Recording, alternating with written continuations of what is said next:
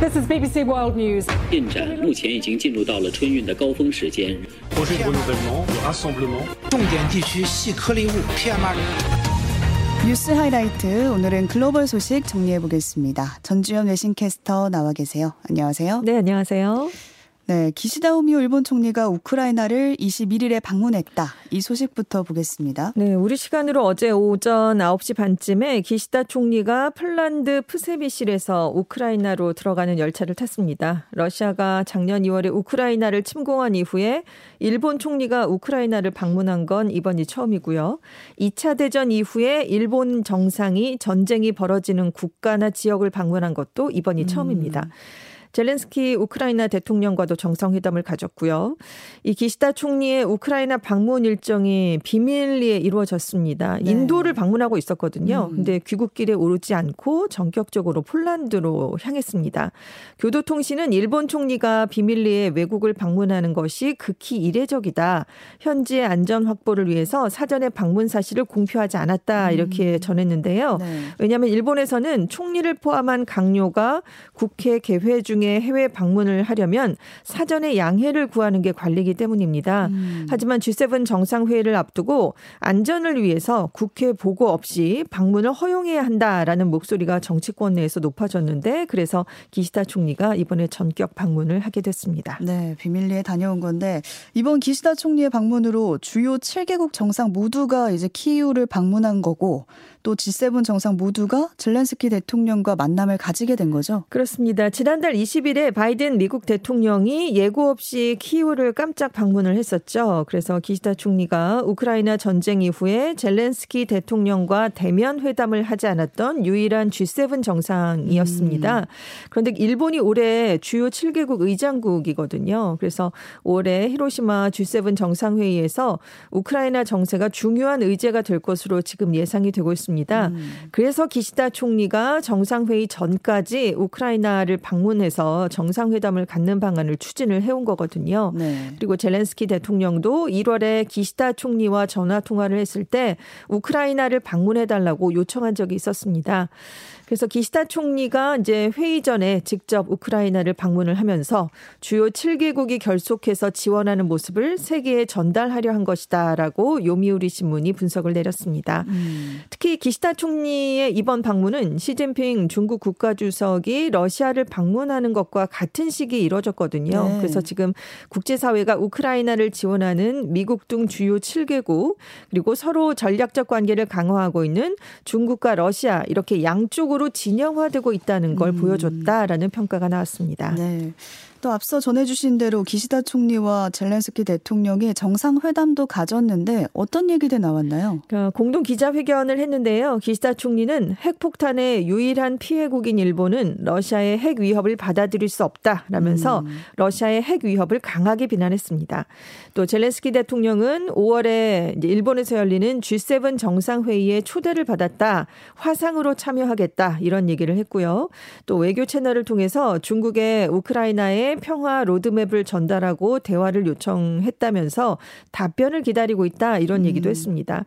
그리고 정상회담에 앞서서 기시다 총리는 러시아군의 부차 학살 현장을 찾아서 조의를 표했고요. 수도 키이우에 있는 전사자 묘소에도 헌화를 했습니다. 네, 다음 소식 보겠습니다.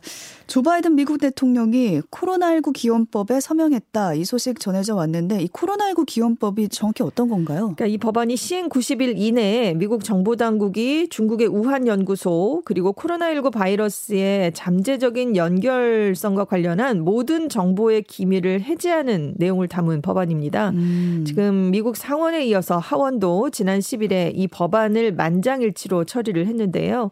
그래서 이번에 바이든 대통령이 이 코로나19 기원법에 서명을 하게 된 겁니다. 음. 그러니까 정보기관의 코로나19 기원을 조사하기 위해서 가, 가용한 모든 수단을 사용할 것을 지시했다. 라면서 이제 바이든 대통령이 얘기를 했고요. 미래의 팬데믹을 더 잘 예방하기 위해서 코로나19 기원의 진상을 규명해야 한다라는 얘기를 했습니다. 그래서 네. 가능한 관한 많은 정보 기밀을 해제하고 공유하겠다 이렇게 얘기를 했는데요. 폴리티코는 바이든 대통령의 이번 서명으로 미국이 수집했던 코로나19 기원에 대한 정보가 투명하게 공개될 것으로 기대한다라고 전했습니다. 음. 월스트리트저널은 이번 서명에 따라서 코로나19 첫 발병 사례가 보고되기 직전인 2019년 11월에 우한 연구소 연구원 3명이 코로나19와 유사한 증상을 보였다는 세부 보고서도 공개될 것으로 전망을 내놨습니다. 네. 이번 법안이요. 지난달 말에 미국 에너지부가 코로나19가 중국의 우한 연구소에서 기원했을 가능성이 높다. 이런 결론을 내리면서 탄력을 받게 됐는데요. 이 에너지부가 미국의 생물학과 화학 같은 여러 국립 연구소를 담당하는 부서입니다. 그런데 연방수사국에 이어서 이렇게 에너지 부까지 우한 연구소를 코로나19 바이러스의 기원으로 지목을 하면서 그 근거가 된 정보를 공개해야 한다라는 여론이 음, 커졌거든요. 네. 다만 지금 미국 연방기관 안에서도 이 코로나19 기원에 대한 입장이 좀 엇갈리고 있는데요. 일부 연방기관들은 자연 발생설에 무게를 두고 있고요. 중앙정보국은 아직 결론을 내리지 못한 상태입니다. 네. 근데 사실 그동안 바이든 대통령은 이 법안에 대해서 좀 소극적인 입장이었는데 이렇게 입장을 전격적으로 바꾸게 된 이유가 있을까요? 그렇습니다. 이 법안이 지금 초당적 지지를 받았습니다. 거기에다가 시 주석이 우크라이나를 침공한 러시아를 국빈 방문하면서 중러 관계가 밀착하는 상황이 이어지니까 입장을 바꿨다라는 분석인데요. 음. 그래서 시 주석이 러시아를 국빈 방문한 그날에 중국을 정조준한 법안에 서명을 했다. 이렇게 분석이 나왔습니다.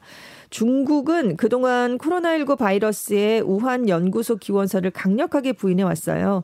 바이러스가 중국 밖에서 기원했을 수 있다 이런 주장을 펴왔거든요. 네. 그렇기 때문에 폴리티코는 이번 미국 이제 바이든 대통령의 이 법안 서명은 미중 관계의 긴장을 좀 높게 할 것이다 이런 전망을 내놨습니다. 네, 앞서도 몇 번 언급이 됐었는데 러시아를 방문 중인 시진핑 중국 국가주석 또 푸틴 러시아 대통령이 정상회담을 가졌습니다.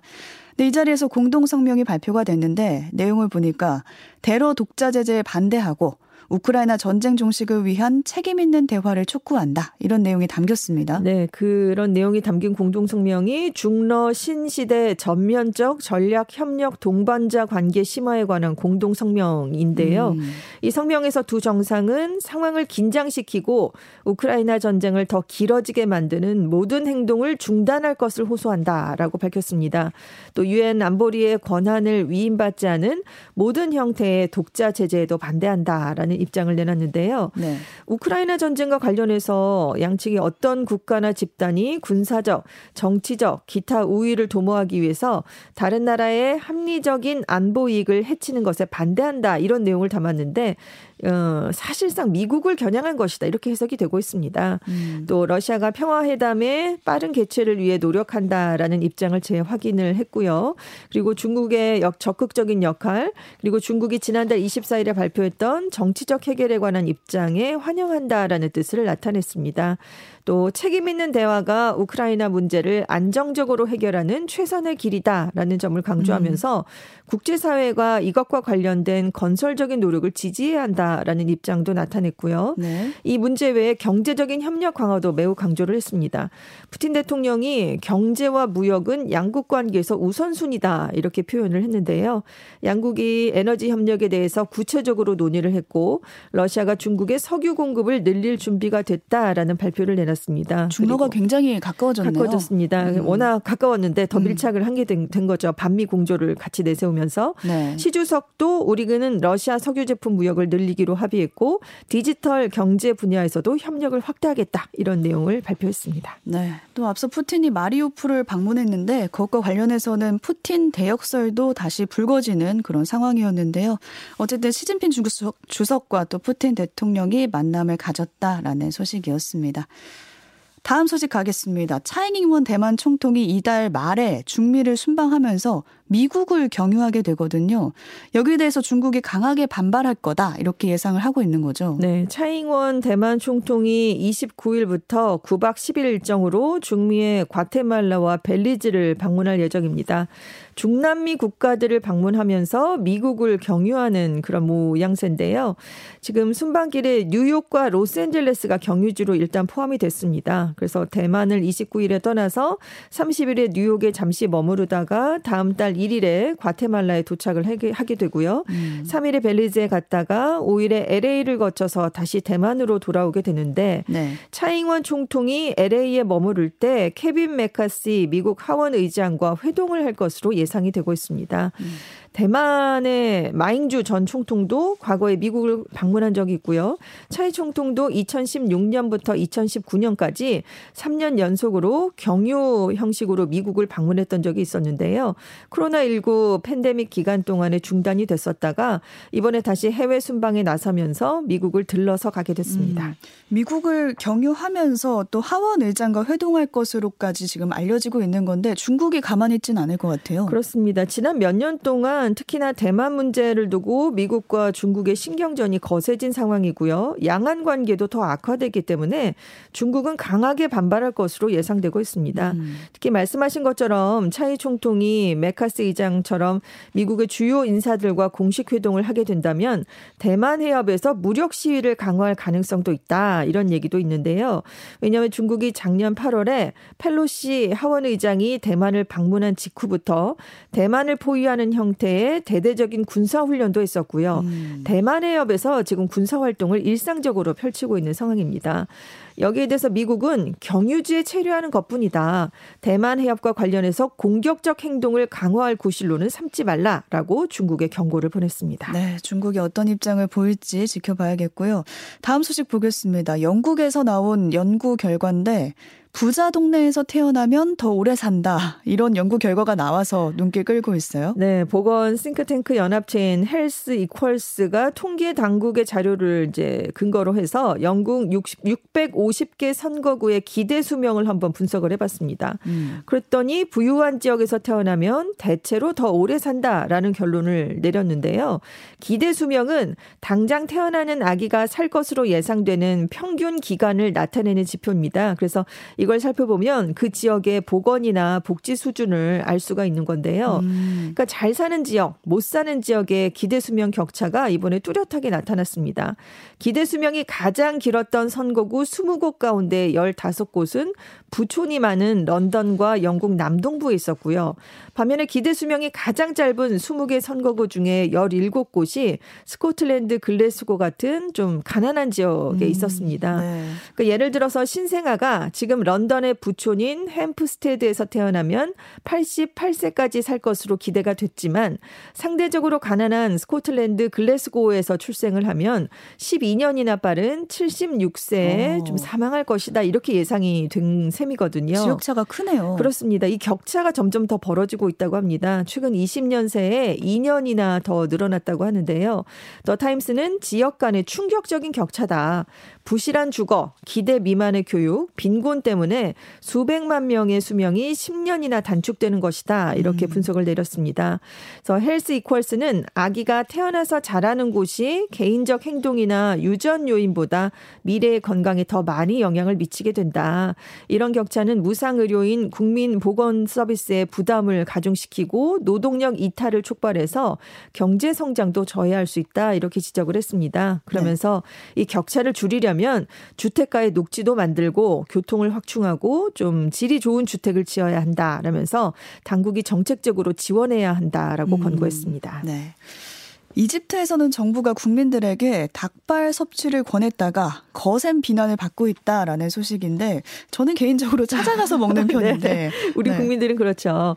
이집트 국립 영양연구소가 닭발 그리고 소 발굽 등이 단백질이 풍부하고 예산을 절약할 수 있는 음식이다 이렇게 홍보를 하면서 국민들에게 닭발을 섭취하라 이렇게 권고를 음. 했습니다. 근데 국민들이 반발을 하게 된 건데요. 왜냐하면 우리나라를 비롯한 아시아권과 다르게 이집트에서 닭발은 식재료로 사용되질 않습니다. 음. 반려견이나 반려묘의 사료를 만드는 데 쓰이는 거거든요. 아, 사료를 먹으라고 먹으라고 한 네, 거나 다름없네요. 그렇습니다. 아. 그래서 반발이 일고 있는 거예요. 그래서 BBC는 우크라이나 전쟁 등의 영향으로 물가가 올라서 가뜩이나 어려움을 서민들이 겪고 있는데 닭발을 단백질이 많은 부위다 이렇게 홍보를 한 게 국민의 분노에 기름을 부었다 이렇게 음. 평가를 했습니다. 지금 이집트가 경제난이 심각합니다. 그래서 식용유, 치즈 같은 기본 식자재 가격이 지난 몇 달 새에 두세 배나 올랐거든요. 그런데 이 와중에 육류 가격이 특히 많이 올랐습니다. 그래서 국민들 사이에서 식탁에 고기를 올릴 수가 없다 이런 좀 음. 얘기가 많이 나오던 상황이었거든요. 지금 이집트가 이렇게 된 건 식료품 수입에 대해서 해외에 대한 의존도가 굉장히 높기 때문입니다. 왜냐하면 세계에서 두 번째로 밀을 많이 수입하는 국가거든요. 어, 네. 그래서 세계 밀 수출량의 한 30% 정도를 차지하던 러시아와 우크라이나 사이에 전쟁이 시작되니까 정말 이집트가 직격탄을 맞았습니다. 음. 또이 전쟁 여파로 외환 위기도 닥쳐가지고 지금 환율이 1년 만에 굉장히 많이 떨어져서 역대 최저치를 경신한 상황이고요. 또 코로나19 때문에 관광업도 큰 타격을 입었고 그래서 이집트가 지난 6년 동안 IMF에 네 차례나 걸쳐서 구제 금융을 요청을 했었거든요. 지금 정부가 세입의 절반 가량을 부채를 상환하는 데 쓰고 어, 있는 상황입니다. 네, 이집트 경제난이 심각해 보이고요.